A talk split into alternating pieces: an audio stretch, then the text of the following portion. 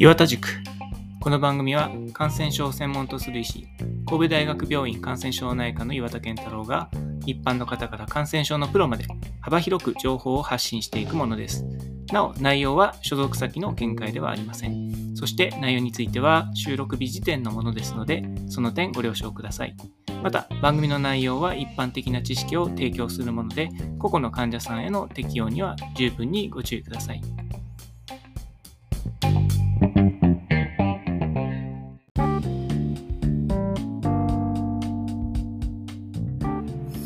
はい、皆さんこんにちは。今回はですね、講演をここでご紹介しようと思います。これは全国医書同業会、医学書の、業者の方々に対して、リモートで行った講演なんですけど、これの、リモートの録音をこちらでご紹介する、これ許可をいただいてご紹介します。質疑応答のところはちょっと、割愛させていただいたんですけど、とはいえ1時間ぐらいの、かなり長いコンテンツになりますが、これ今回は分割せずにもう全部お届けしようと思います。タイトルは医学教育の今までとこれからという、医学教育という命題で、過去と未来を語るという話になってるんですけども、自分で言うのもなんですが、これはかなり面白いです。かなりキレキレで喋ってますので、もしよろしかったら皆さん楽しんでみてください。ではどうぞ。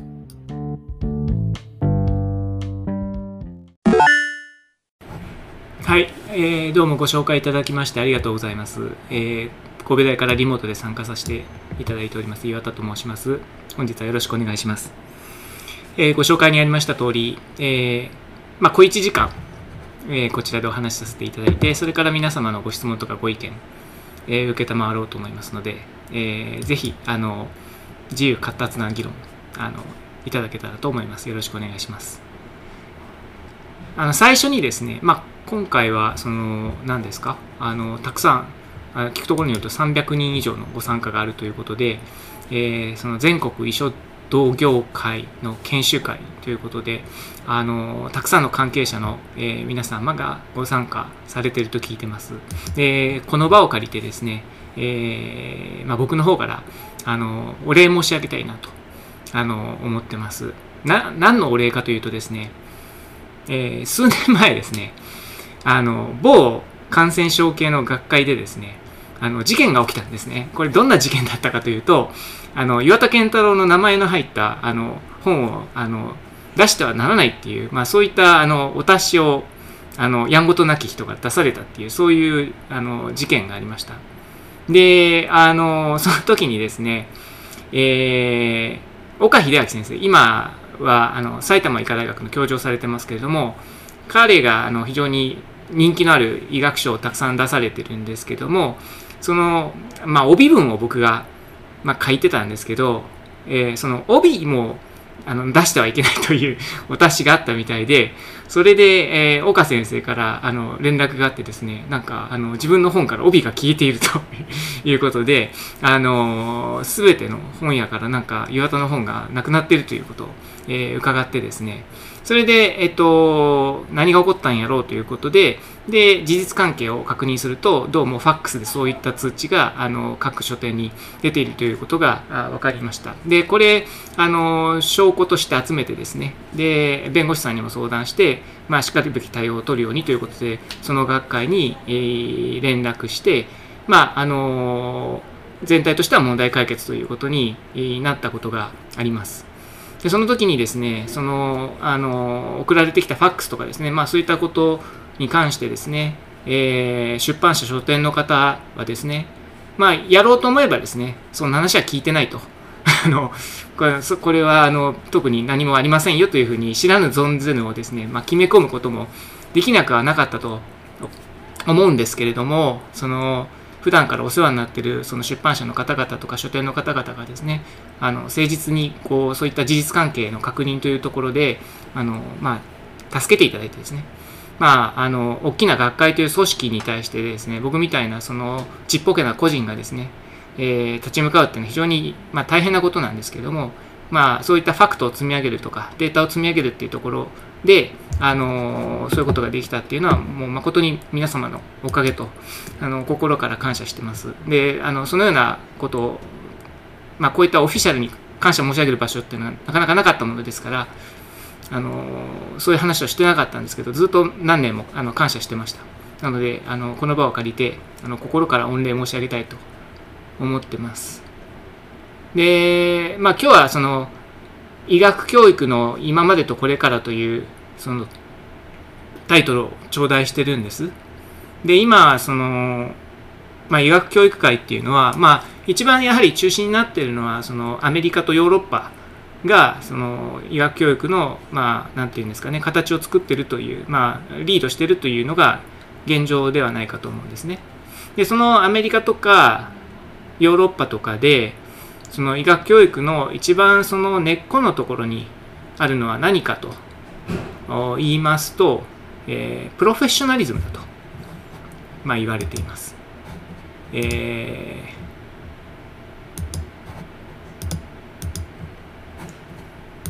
は皆さん見えるんですかね。プロフェッショナリズムですね。日本語で何て言うんですかね、カタカナでプロフェッショナリズムっていうことの方が多分多いと思います。プロフェッションというのは職業のことですね。自分が尽くす職業ということになるわけですけれども、そうですね、日本語であえて言うならプロ意識っていうんですかね、プロ意識という、そういったところが大事だというふうに言われてます。でこれプロフェッショナリズムが非常に大事だと強調されているということはですね、どういうことかというと、逆説的ではありますけれども、それは医学医療の業界がいかにプロフェッショナリズムを欠いたですね、行動が多いかっていうことになるわけですね。でそれは例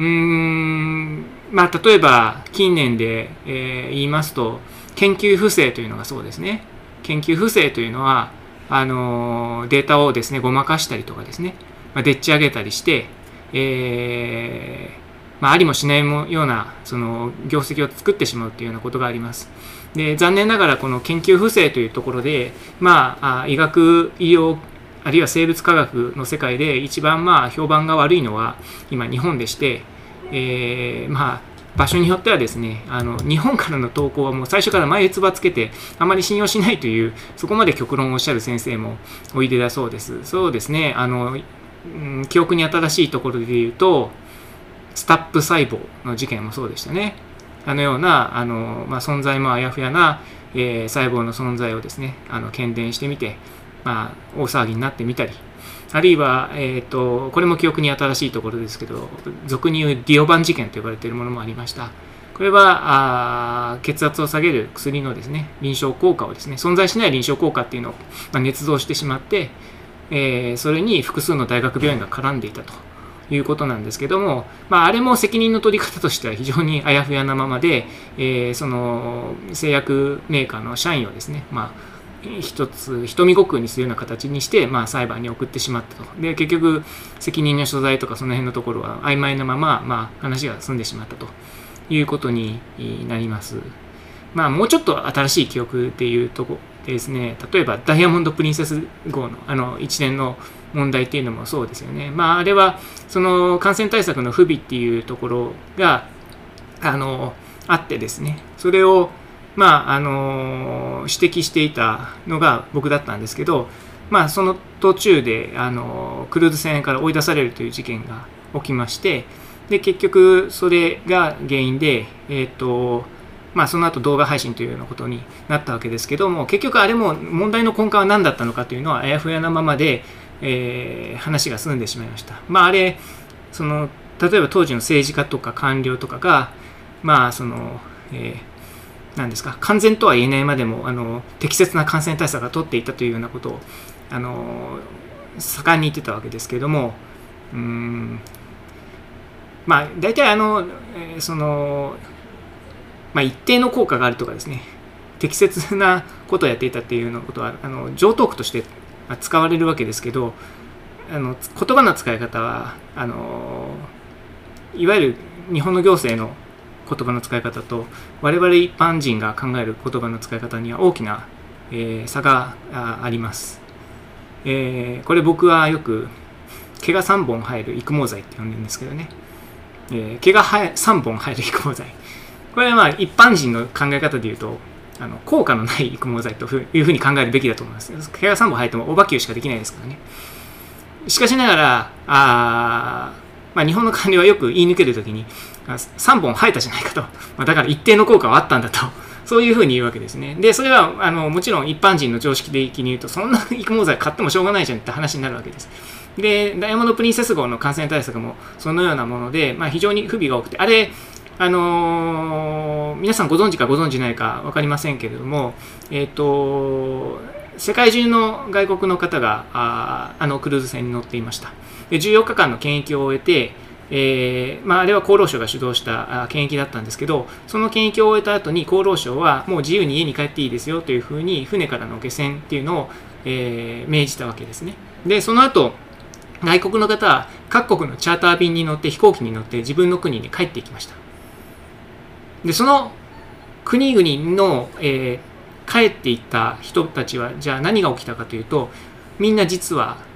そのまま家に帰れない状態で隔離されています。アメリカでもオーストラリアでもイギリスでも香港、いろんな国で実は追加の隔離が14日間行われました。でなぜそうなったかというと、それは僕が動画で感染対策が十分でなかったという配信をしたからであり、そのために、各国は日本のその厚労省がやった船内での感染対策は十分ではないとジャッジ判断して、で追加の14日間の感染対策をしたわけです。隔離をしたわけです。でその結果何が起きたか、これ各国で実は感染の発症者が発見されたんですね。オーストラリア、米国、香港、イギリス、複数の国で COVID-19 を、その追加の隔離検疫中に発症したわけです。思い出していただきたいんですけど、あれは2020年の2月の出来事でして、2020年の2月というとどういう時期だったかというと、武漢での一番最初のコロナ感染の爆発的な増加がだいぶ下火になって落ち着いてきた時期でした。そしてまだアメリカ合衆国ではコロナ感染が見つかっておらず、実際には存在してたらしいんですけどね。それから、その後起きた、イタリアとかスペインの爆発的な感染というのもまだ起きていませんでした。すなわちあの時2020年の2月っていうのは、世界中で日本だけがコロナ感染の大問題というものに立ち向かっており、そして世界中がダイヤモンドプリンセス号に注目していた時期だったわけです。でこのような文脈で考えているとですよ、厚労省が主張するように14日間完璧な感染対策と検疫を行いましたと、14日間経ちました、船から降りて大丈夫ですよって言って自分の国にそのままスーッと帰っていってしまったらどうなっていたか。オーストラリアとか米国とか、ヨーロッパとか、あるいは香港とかで、そこで COVID-19 を発症した人がコミュニティで感染を広げてた可能性が非常に高いわけです。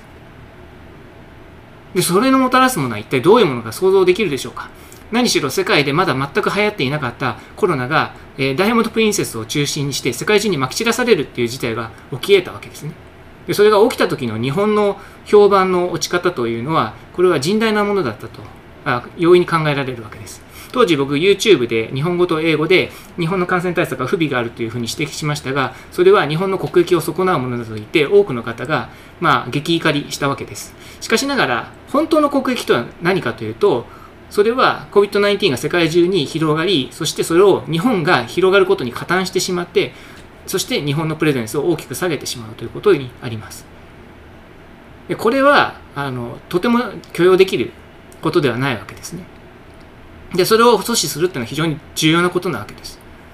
でそれが阻止できたっていうのは大きな成果でありますし、でそういったところが真に求められるアウトカムだというふうに思うわけです。でこの時にもしそういう検疫隔離14日間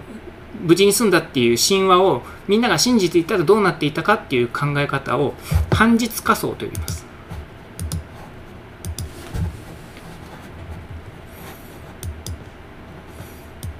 字が出てこない。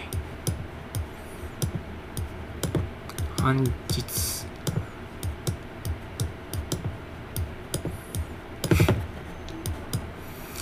もう字が上手すぎて困っちゃいますね。このマウスで書くとこうなっちゃうんですね。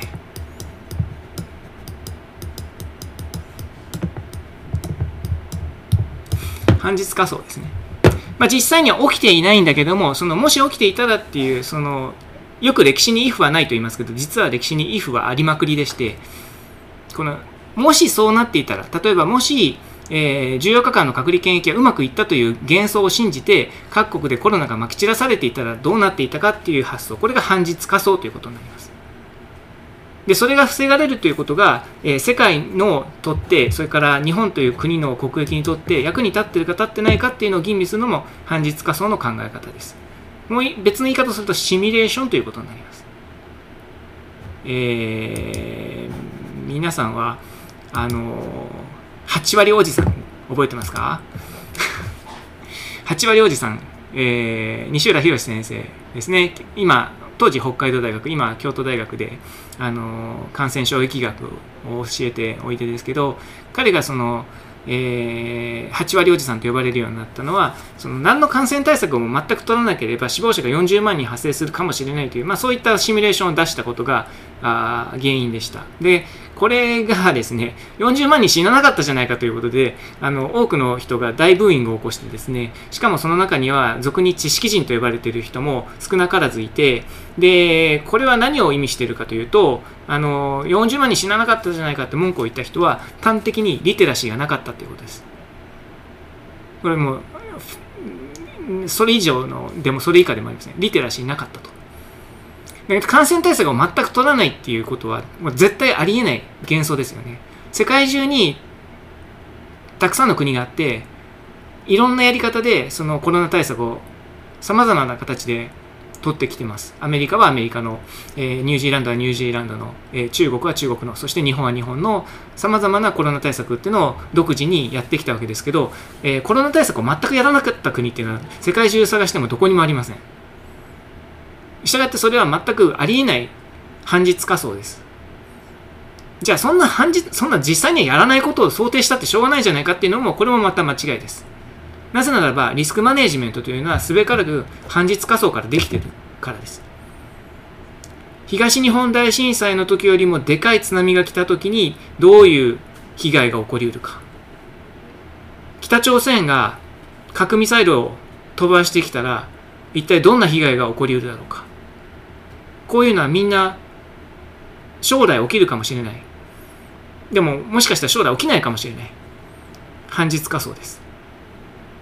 でよく政治家の方が家庭の質問には答えられないってよく言いますけど、実は家庭の質問に答えまくるのがリスクマネジメントの要諦でして、家庭の質問は一切考えないっていうのは、これリスクについて一切考えてないっていうことになるわけですね。それが実はもたらしたのが東日本大震災だったわけです。これまで想定してなかった地震、これまで想定してなかった津波が来た時の準備が全くできてなかったからこそ、あれだけ甚大な被害が起きたわけで、したがって家庭の質問に答えないというのは、リスクについてはもう自分は考えませんよっていう、思考停止でもあるし、リテラシーの欠如っていうことも意味しているわけですね。ですから半日仮想とか、先ほど歴史に if はあるって言いましたけど、歴史の if っていうのを検討するとか、こういった頭の使い方っていうのは非常に重要なことになるわけです。従来ですね、医療とか医学というのは、教わる学問だったと思います。教わる学問、教わって学ぶのが医療医学の学び方でした。これは日本だけではなくて世界中そうでした。僕が医学部に入学したのは1990年のことです。今から30年以上前のことですね。で当時医学部に入学した時に、その大学の先生に言われたのは、医学部というのは6年間大学に行かなきゃいけない。今でこそ薬学部も6年生ですけど、当時その大学で6年生っていうのは医学部しかありませんでした。なぜ、文学部とか商学部とか経済学部とか工学部とか農学部は4年生なのに医学部だけ6年生なのか。それは医学部で学ばなければいけない医学知識が非常に増大だからだと。ものすごく多いからだと。そのように僕は先輩とか先生に教わりました。解剖学を学び、生理学を学び、病理学を学び、薬理学を学び、微生物学を学び、内科学、外科学、耳鼻科、産婦人科、整形外科、眼科、皮膚科、ありとあらゆる学問領域に手を出して教科書を読んで覚えて、でそれをやるためには4年間じゃとても足りない。医学部は基本的に、ゼミがありません。それから医学部には卒論がありません。ですので多くの学部の方がやってらっしゃるゼミでの研究活動や卒業論文とかを僕らは免除してもらってるわけです。しかも就職活動もほとんどありません。何ですか、医学生がですね、大学5年生になって、何十社も訪問して全部断られてとか、そんな苦労したっていう医学生は聞いたことありますね。マッチングこそありますし、マッチングに漏れる医学生もいないではありませんけども、最終的には就職先は決まるのであって、我々は他の学部の学生さんに比べると、随分と優遇措置を取っていただいている。まあ、ゼミなし、卒論なし、就職活動なしの状態なわけですね。それでも2年間、追加の学習をしなければならない。で、6年間学ばなければならない。で、たくさんの勉強をして、実習を受けて、試験を受けて、試験に合格してっていうことを繰り返さなければならない。知識ベースで言うと、教科書を平積みにして、解剖学、生理学、病理学、内科学ってどんどん平積みにしていくと、自分の身長と同じぐらいの高さになると。それぐらいたくさんの教科書を読み込んで、そして卒業して初めて君たちは医者になれるんだよって僕は当時教わりました。俺背低くてよかったなってその時思ったものですけども、まあそれはどうでもいいとして、まあその自分の背の高さと同じぐらいまで教科書を読まなきゃ医者にはなれないんだっていう、これまさに知識ベースの、学問領域だということになります。そうですね、解剖学の骨の名前とかですね、付着部、筋肉の付着とか、もうその辺から全部暗記してですね、暗記ですよ。まあ要するにクラシックな古き悪しき昭和の、受験勉強の超延長線上にあったわけですね。そしてその受験勉強、古き悪しき受験勉強が超得意な人たちが医学部に入ってきたわけですよ。まあ、そういうそのエイトスの下で大学時代が過ぎ去っていったわけです。しかしながらですね、今はこのようなその知識を詰め込んで6年間っていう発想がもう通用しない時代になっています。これ医学界新聞に確か書いてあった話だと思うんですけどね、1950年代の医学知識が量がどんどん増えていって倍になるのに50年かかったっていうんですね。1950年の医学知識が、倍の量になるのに2000年まで50年かかったっていうんです。そうやって知識がどんどん積み上げられていって、医学論文が新しく生産されてというふうに新しくなっていきました。ところがこの2020年代になって今の医学知識ですね、この今の医学知識がこれ倍の量になるのにどれぐらい時間かかるかというと、これ2ヶ月から3ヶ月ぐらいしかかからないらしいんです。2ヶ月から3ヶ月ぐらいしかかからない。つまり、昭和の時代は医学知識の増え方っていうのは超ゆっくりで、したがって我々も一生懸命それを頭に詰め込んでいく余裕があったわけです。しかしながら今21世紀この令和の時代においては医学知識の膨大な増加のスピードはあまりにも早すぎて、どんなに勤勉で一生懸命な医学生が朝から晩まで勉強してもですね、医学知識の増加のスピードにはとても追いつけないってことを意味しています。つまり、我々医者は自分たちが知ってることよりも自分たちが知らないことの方がはるかに多い時代に今は突入しています。そして、自分たちが知らないことの方がはるかに多くて、その量はどんどん日々増え続けてるんです。つまり我々は毎日どんどん知らない人になってるんです。しかしながら多くの医者は自分たちは知らない、分かってない人だという自覚がありません。むしろ自分たちは分かってるんだと。そういう、思い込み、一種の勘違いですね。に浸ってる医者の方がむしろ多いんじゃないかと思います。これはなかなかしんどいところですね。孔子って中国の昔の人ですけどね、孔子はこのように言ったと聞いてます。いかんせんと言わざる者、我これをいかんともしがたし。いかんせんと言わざる者、我これをいかんともしがたし。いかんせんってなんでだろうっていう。ありましたね、昔そういう、なんかコミックソングが。なんでだろうってですね。なんでだろうって言わない弟子は、孔子にはたくさん弟子がいたんですけどね。いかんせんと言わざる者、我これをいかんともしがたし。そういう弟子は私はとてもじゃないけど教えられないよっていうふうに孔子は言ったんだそうです。つまり、医学部っていうのはたくさん知識を詰め込んで、私はこれを知ってます、あれも知ってますよっていうふうに知識を売り物にする人が多いんですけど、特に感染症領域で多いんですけど、そうじゃないと。私はこれも知らない、あれも分かってないと。そういうふうな自覚がある人は、孔子の下で弟子として教えを請うことができる。でも、私はこれも知ってるんだ、あれも知ってるんだっていう知識自慢の人っていうのは、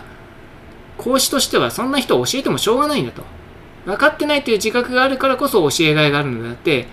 これも知ってるあれも知ってるって知識自慢をしている人になんか、私は何も教えられませんよって孔子は言ったんですね。これ今の令和の時代に非常にフィットしている言葉だと思いますね。これは昔の古代のギリシャのソクラテスが言った無知の知と同じですよね。無知の知。自分は分かってないという自覚があるっていうのが無知の知ということになるわけです。ソクラテスもプラトンの本の中で、私はこんなことも知らない、あんなことも知らないっていうところから、でもどうなんでしょうねっていうふうに疑問を重ねていくことによって、知性というのを高めていく。これは後のヘーゲルの弁証法にも通じるものだと思います。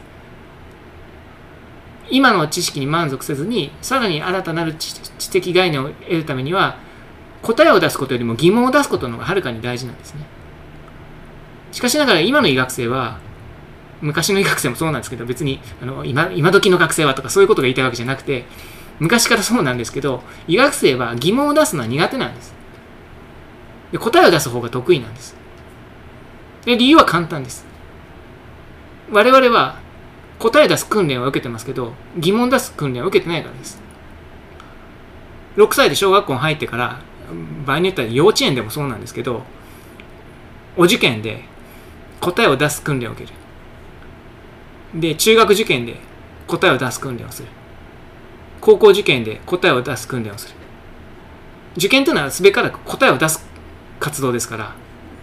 答え出さなくていいっていう時間ないですよね。もう全部質問されてそれに答えると。で、上手にスピードを速く正確に答えるやつが受験に受かるわけです。で、その受験に受かる能力がめちゃめちゃ高いやつが医学部行くわけですよ。だからもう医学部に来るやつらっていうのはみんな答え出すエキスパートなんです。答え出すことにかけてはもう人語に落ちない。どんな質問されても速攻で答えることができますよっていうのが医学部の人たちのエイトスです。が、彼ら自身が、俺これわかんないんだけどなっていう訓練を受けたことが一度もないんですよ。なんとならば、俺こんなこと知らないんだけどとか言うと、クラスであいつこんなことも知らないのかってバカにされたりするわけで、怖くて言えなかったりするわけです。だから分かってなくても分かったふりをしなきゃいけなかったりする。患者さんの前でもそうですね。患者さんに、これって何なんですかねって言われてですね、そんなん知らないよっていう素直に言える医者っていうのは、どっちかというと少数派に属します。まあ僕なんか割とそういう派で、先生、戒厳には何が入ってるんですかとか、戒厳とか出したことないしなってね、こうやってスマホですぐ調べたりしますけど、まあそういうふうに、分かってない自覚があればですね、疑問に思ったことっていうのをすぐ調べて、そして自分の知識をアップデートすることができるんだけど、答えを出すのが上手な人っていうのは疑問を出すのが案外下手だったりする。そして疑問を出さないと調べることができない。調べることができないと知識をアップデートできないということになる。そうすると常に自分の知的体系の中から一歩も外へ出れないということになります。たくさんの知識はそこにあるのかもしれない。ものすごい物知りな人多いですから、医学部には。だから大量の知識が詰まってるのかもしれないけど、その知識の体系の外には一歩も出れない。で、これを悪い言い方をすると、井の中の蛙って言うんです。井の中の蛙。自分の知識の体系から一歩も外に出れない。そうすると、これじゃ先へ進めないわけですね。その自分の知識体系の外に、どういうものがあるのかっていうところが理解できない。これはコロナの時代の、あれやこれやのヒステリックな議論がそれをまさに象徴しています。多くの、学者が、ね、例えば PCR って今やもう角のタバコ屋のおばちゃんでも PCR って言いますけどPCR は絶対間違えないっていう学者がたくさん発生しました。もうすごい有名な大学の偉い学者さんたちですよ。で PCR っていうのはコロナウイルスの遺伝子捕まえるわけだから、そんなの間違えるわけがないと。だから、検査たくさんやればいいのに日本は検査を抑制していてけしからんみたいなことです。これは宗教論争的な議論になりまして、一説によるとシーア派とスンナ派っていうらしいんですけど検査シーアっていうのと検査スンナっていうのとシーア派とスンナ派の戦いというらしいんですけどPCR しろって言ったりするなってちなみに僕は検査抑制派ってよく言われますけど検査毎日やってますからね。昨日もやってましたから当然するなっていう僕は無駄な検査はするなと言ってますけどそして無駄な検査は多々あると言ってますけど、何の考えもなく検査しろしろっていうシーア派っていう人がいてで検査は間違いないんだっていうふうに言うわけです。でも実際には検査よく間違えるんですね。でそれは間違え方はいろいろです。疲れた検査技師さんが検体取り違えたりとか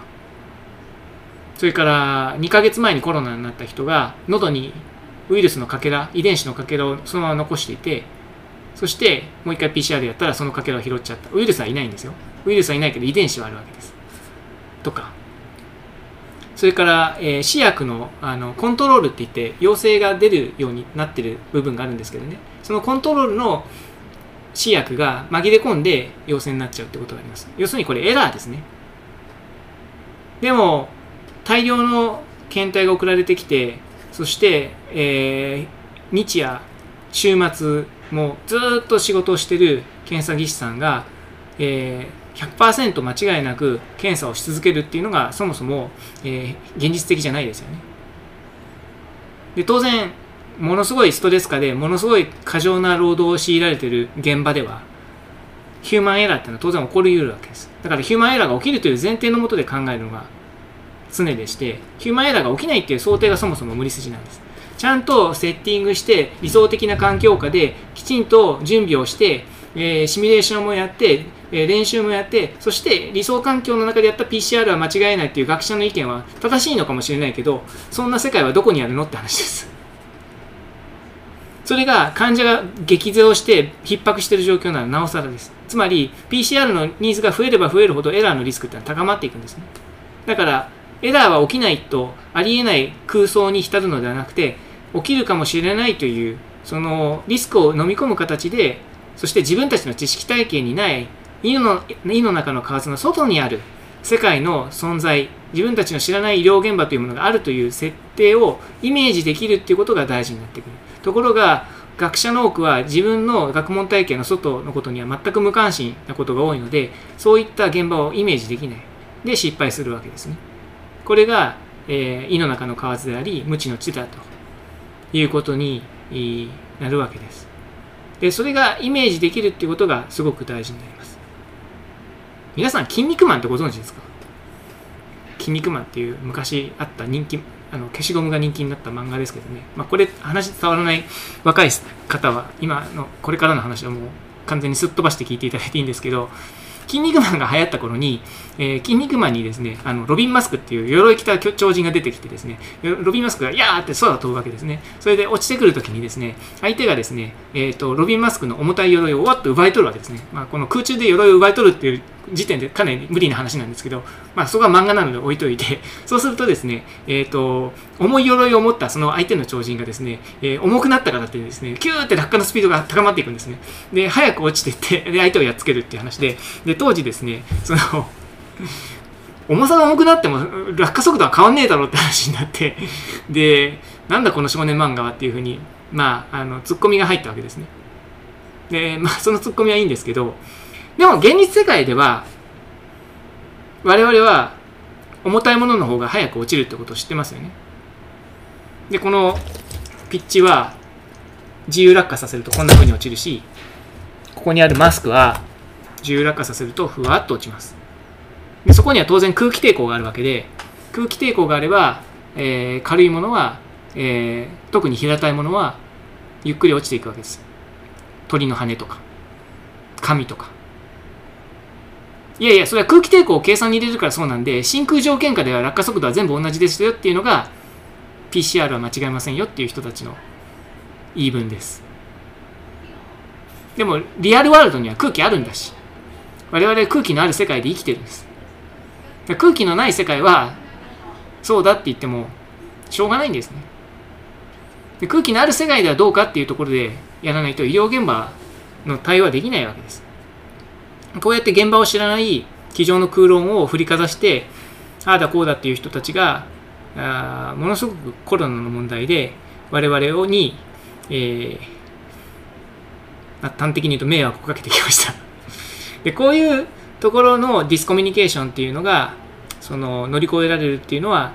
今後の、すごい大きな、テーマかなと思ってます。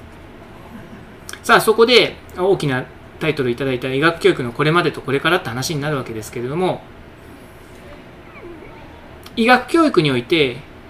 大事になってくるのは、知識をたくさん詰め込むことではもはやありません。どんなに知識詰め込んでもそれは足りないんです。むしろそれじゃ足りないっていうことを理解することが重要になってきます。そうすると大事なのは健全な疑問をちゃんと出せるかってことになります。これがいわゆるクリニカルクエスチョンってやつですね。で、クリニカルクエスチョンをちゃんと出せれば、例えば目の前のおばあちゃんに血圧の薬何選ぶのが一番いいんだろうっていう疑問を出すわけですね。で、その疑問がきちっと出せれば、今スマホの時代ですから正しいネットの検索をすればすぐ答えを見つけ出せるんですよ。そんなこと暗記しなくても。ただ正しい疑問がちゃんと出せるっていうことが重要になります。日本人の80代の女性で基礎疾患がこれこれこういう人の高血圧に対して出すべき処方箋は何かっていう、そういう真っ当な命題が出して真っ当な情報ソースをたどり着けて、疑問がきちっと出せて、そして疑問に対する答えの出し方、そこまで分かってればいくらでも簡単に答えが出せるわけです。で、それを暗記してる必要は全くないわけですね。そうすると今のインターネットの時代においてそのような情報の、扱い方、俗に言うところのインフォメーションマネジメントっていうのが、大事になってくるわけです。薬の価値についても同様ですね。この薬はどういった効果があって何をもたらしてくれるのか、多くの医者はどういった効果があってでここで止まってしまいます。それで結局何をもたらしてくれるのかっていうところが一番重要になるわけですね。で、何をもたらしてくれるのかっていうことが分かればその薬の価値も分かるわけです。日本ではその医者でもコロナに効果がないとほとんど分かっている、例えばアビガンだとかイベルメクチンといった薬にすがってずっとその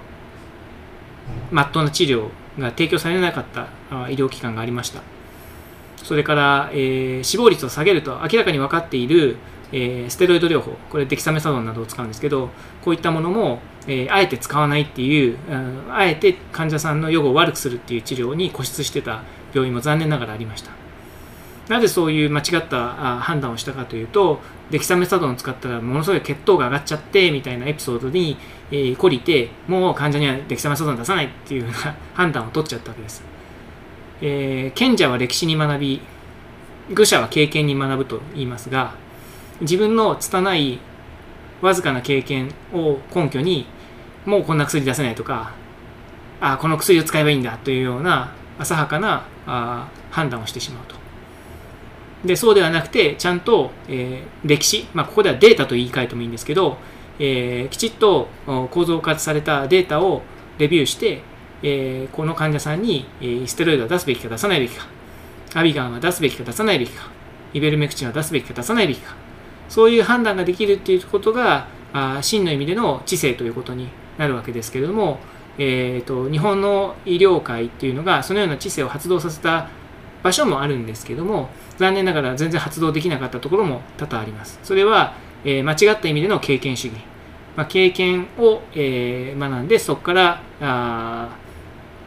文献的な事実とすり合わせることなく発動させてしまったっていうところが多々あったからですね。これは卒業教育の問題とも連動しています。卒業医学教育というのは、これは医師だけじゃなくて看護の世界とかもそうなんですけれども、あるいは助産師さんとかその他のコーメディカルとかもそうなんですけど、いわゆるその伝統芸能なんですね。こういう時はああやっとけっていうふうに上の先生に教わると。でそれを正確に、コピーして発動できる人が偉いと。でそういうふうにして、こう上から言われたことを忠実に遂行できる人が優秀な研修医とみなされて、そして、それを今度はまた別の人に伝えていくという、まさに伝統芸能ですよね。で伝統芸能が悪いんじゃありません。もちろん伝統芸能は伝統芸能の学び方があるんだけども、医者の世界はあるいは医療の世界は伝統芸能とは違うということです。そうですね。で、やはり我々の世界は科学なんですね。で科学というのは疑問を出すことだし、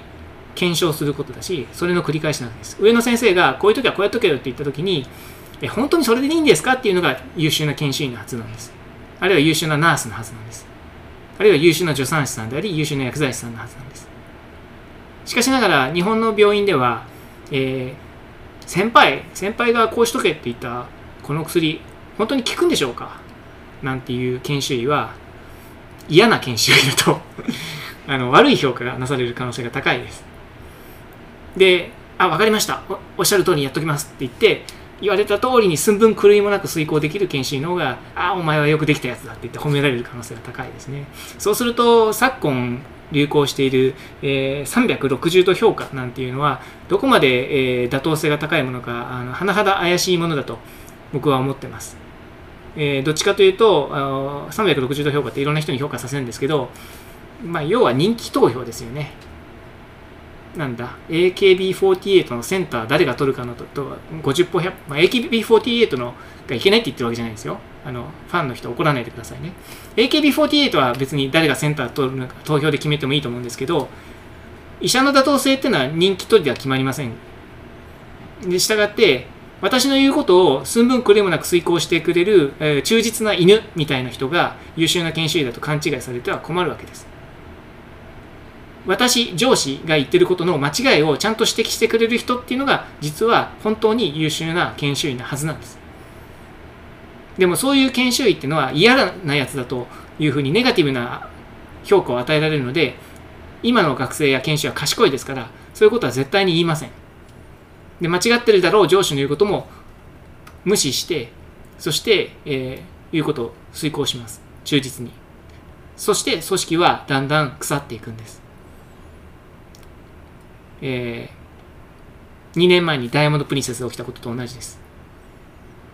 上の言うことを忠実に、たとえ間違っていても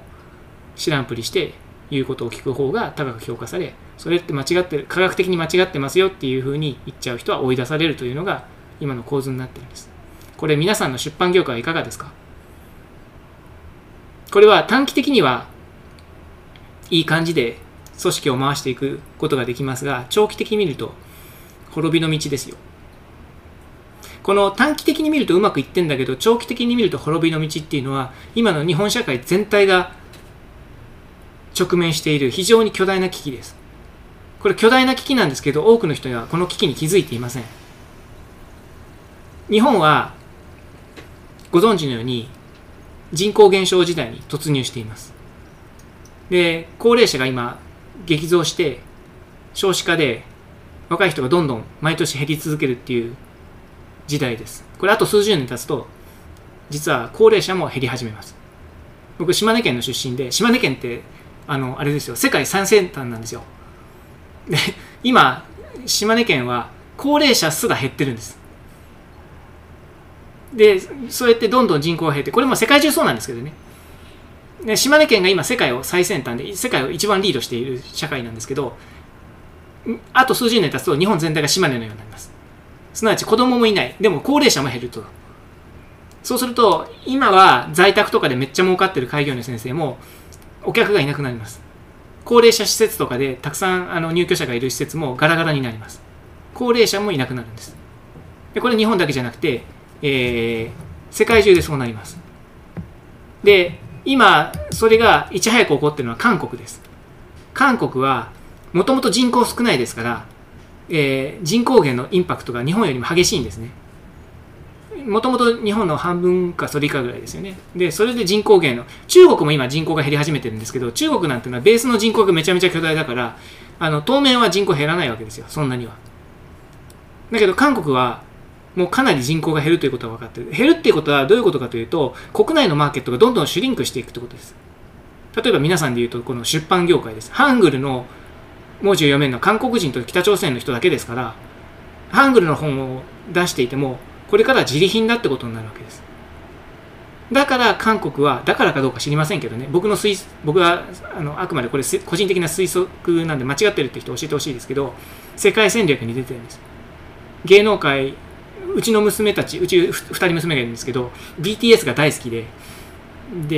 僕は BTS 目の前にいても区別できないぐらいの芸能音痴ですけど、人気らしいんですね。それも韓国で人気、日本で人気なんだけじゃなくて、アメリカでも人気だし、世界中で人気で、動画配信サイトを使って盛んにアピールしてるそうです。韓国の映画、この間アカデミー賞を取りましたよね。でカンヌ映画祭でも常連になっている。まあ、要はその韓国の映画っていうのがグローバルな世界で評価され、グローバルな世界で、売れていると。それからネットフリックスのドラマですかね、なんていうんですか、イカゲームっていうんですか、ああいうそのコンテンツビジネスですね。あれも韓国国内で消費されるようなものではなくて、世界中で喜んでもらえるようなものをあえて韓国から発信していると。もう国内のマーケットだけで生きていけないっていうことを韓国の人たちは骨身に染みて分かってるわけです。車、IT 機器、電気製品、全部そうですね。翻ってみると日本はどうでしょう。ここ数年海外行ってないですけど、まあ、たまに海外行くとホテルに日本の電化製品もありません。でなんとならば、うちの食洗機、今、ドイツ製です。もう、日本ですら電化製品がだんだん外国のものに転化されています。携帯電話、日本製の携帯電話を使ってる人なんてもうほとんどいなくなっちゃいました。車ぐらいですね、今まだ。外国で日本の製品っていうのをよく見るっていうのは。そうすると、で、じゃあ出版物、とかドラマとか映画とかどうでしょうね。日本はまだ1億人以上人口いますから、まだ国内のマーケットで食っていけるんですよ。だから新なんとかみたいなのをやたら作るわけです。新ゴジラとか新ウルトラマンとか新仮面ライダーとか、あれ昭和の時代の僕みたいな昭和の世代のおじさんたちが大喜びするわけですよ、あれを見て。いや、自分たちが子供の時慣れ親しんだウルトラマンとか仮面ライダーの新作作って、でみんながわーっと駆けつけて、国内のマーケットだけで食っていけるわけですよ。だけど海外では全く評価されないですよね。だってウルトラマン何それって感じですから。それは国内マーケットは喜ぶかもしれないけど、このビジネスモデルがあと何十年持つかっていうと、おそらく団塊と団塊ジュニアが生きてるところまででしょうね。その先はないんですよ。だからゆでガエルなんです。ゆでガエルっていうのは、自分たちが苦しんだりしてる、その苦しみっていうのを自覚できないままにいつか気がつくと死んじゃってるカエルのことです。韓国はもうすでにやばいっていう自覚があるから、戦略の転換に向かったわけですね。で日本は今戦略の転換をしなくてもモラトリアムな時代にいるわけです。これほとんど全ての産業においてそうですし、まあ、我々の医療界がまさにそうです。今医者や医学生は海外留学しなくなりました。だから日本国内のロジックでやっていけるっていうふうに思ってるし、実際にやっていけてます今は。でも先ほど申し上げた通り、高齢者がこれから減ってくると我々もカスタマーがいなくなってくるわけです。そうするとやっぱり世界を相手に戦える医療者じゃないとこれから生きていけないかもしれないし、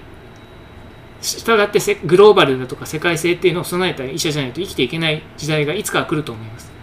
いつかは来ると思うけども今は来ない。今は来ないから今は現状維持で何とかやっていこうっていうのが今の戦略です。まあ、これを戦略と呼んでいいのかどうか分かりませんけどね。これがゆでガエルの正体です。で、誰も痛みを感じてないので今は。誰もこのままじゃダメだって声を大きくして言わない。で、声を大きくして言うと、またあいつが輪を乱すと。組織がみんないい感じでやってるのに、なんでその、いいじゃん、ウルトラマン面白いじゃんって言われるわけですよ。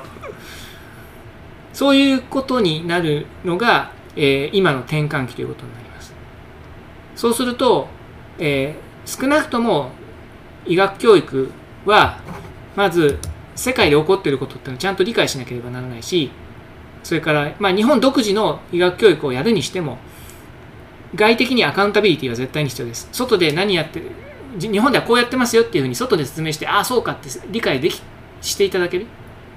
僕、中立さんとヒートアップっていう本を書きましたけど、ヒートアップっていうのは日本で作ったオリジナルの教育方法ですよ。で、あれは、チェコのプラハのエミーっていう国際医学教育学会で発表して、で、なるほど、アジア人だったらこういうやり方もいいかもねっていうふうにそこそこ評価をしていただきました。どうしてかっていうと、ヨーロッパとか北米の人と違って、アジアの医学生は、ディスカッション苦手だからです。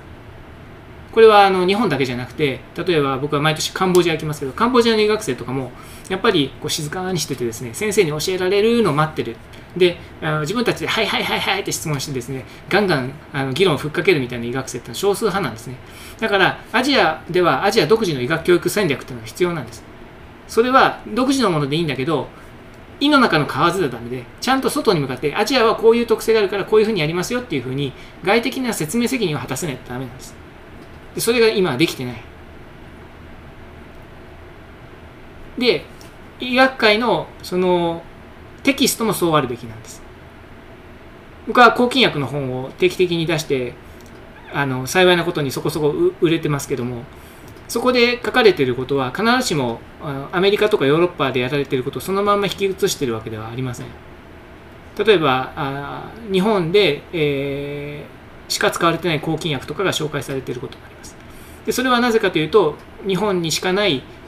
細菌があって、その細菌に対して、使われる独自の抗菌薬だからです。で、これは英語の論文にして、アメリカの研究者やヨーロッパの研究者に、日本はこういう菌がいるからこういう薬を使うんだって言って、ちゃんと説明できるものになってます。それがオリジナリティというものです。だけど、うちではこうやってるんだよって言うんだけど、他の人にはちょっと恥ずかしくて見せられない。これはオリジナルではないですよね。ただの我流です。我流とオリジナルの違いっていうのをちゃんと区別できるかっていうことは極めて重要なわけですね。医学部の生き残りっていうのはいろんな方面から来ています。もうすぐ終わります。医学部バブルっていうのがありました。ほんの数年前です。ほんの数年前は頭いい子はみんな医学部行くっていう現象がずっと起きてました。でもこれ多分バブルでもうすぐなくなります。理由はいくつかあります。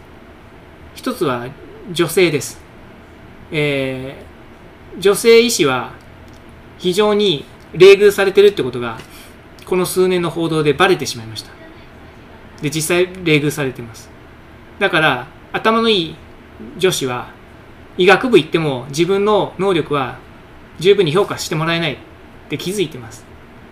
そして立ち去っていきます。どうか別のとこに行こうと。それからライフスタイルも変わってきています。これまでは医者になればもう一生安泰だっていうふうに言ってた医学生が多かったです。要するに安全牌としての医学部。だけど同じようなことはですね、僕が高校生の時も言ってたんですよ。僕が高校生の時に一番人気があった学部ってなんだか皆さん想像つきますか？経済学部ですよ。1980年代に高校生だったんですけど、あの頃はバブル経済ど真ん中で、理系の学部に行くなんてバカなやることだ。当時の言葉で言うとダサいと言われてました。ダサい。これも若い人は知らないでしょうけど。あんなクソ真面目に勉強する農学部とか工学部に行くんじゃなくて、経済学部に行ってですね、で、おしゃれなお店に行ってデートして、美味しいもの食べて、車乗って、楽しく過ごしてれば、あとは、いい大学に入って、いれば自動的にいいところに就職できて、あとは退職まで一生安泰だっていうお気楽な時代が1980年代後半です。で、僕の高校の同級生や先輩も、な医学部とか工学部みたいな泥臭いとかあんな実習厳しいだろうって、もっとたくさん遊べるところがいいよって言って経済学部に行って将来は山一証券に入るんだって言ってました。ここを洗うとこですよ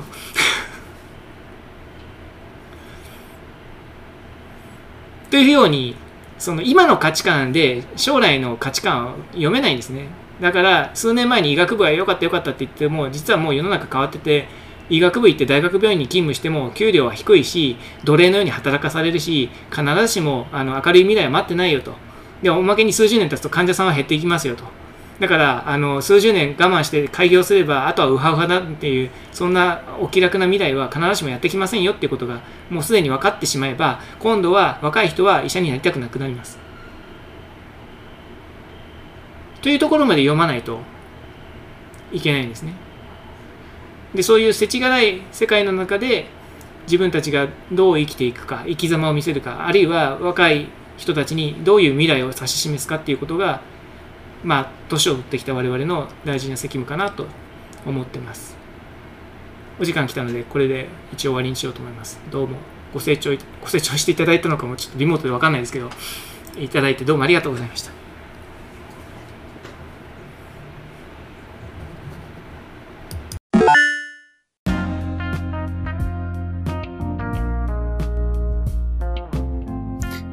岩田塾ではお便りを募集しています。お便りは E メールまたは Twitter のハッシュタグ岩田塾でお願いします。メールアドレスは健太郎岩田1969@gmail.com です。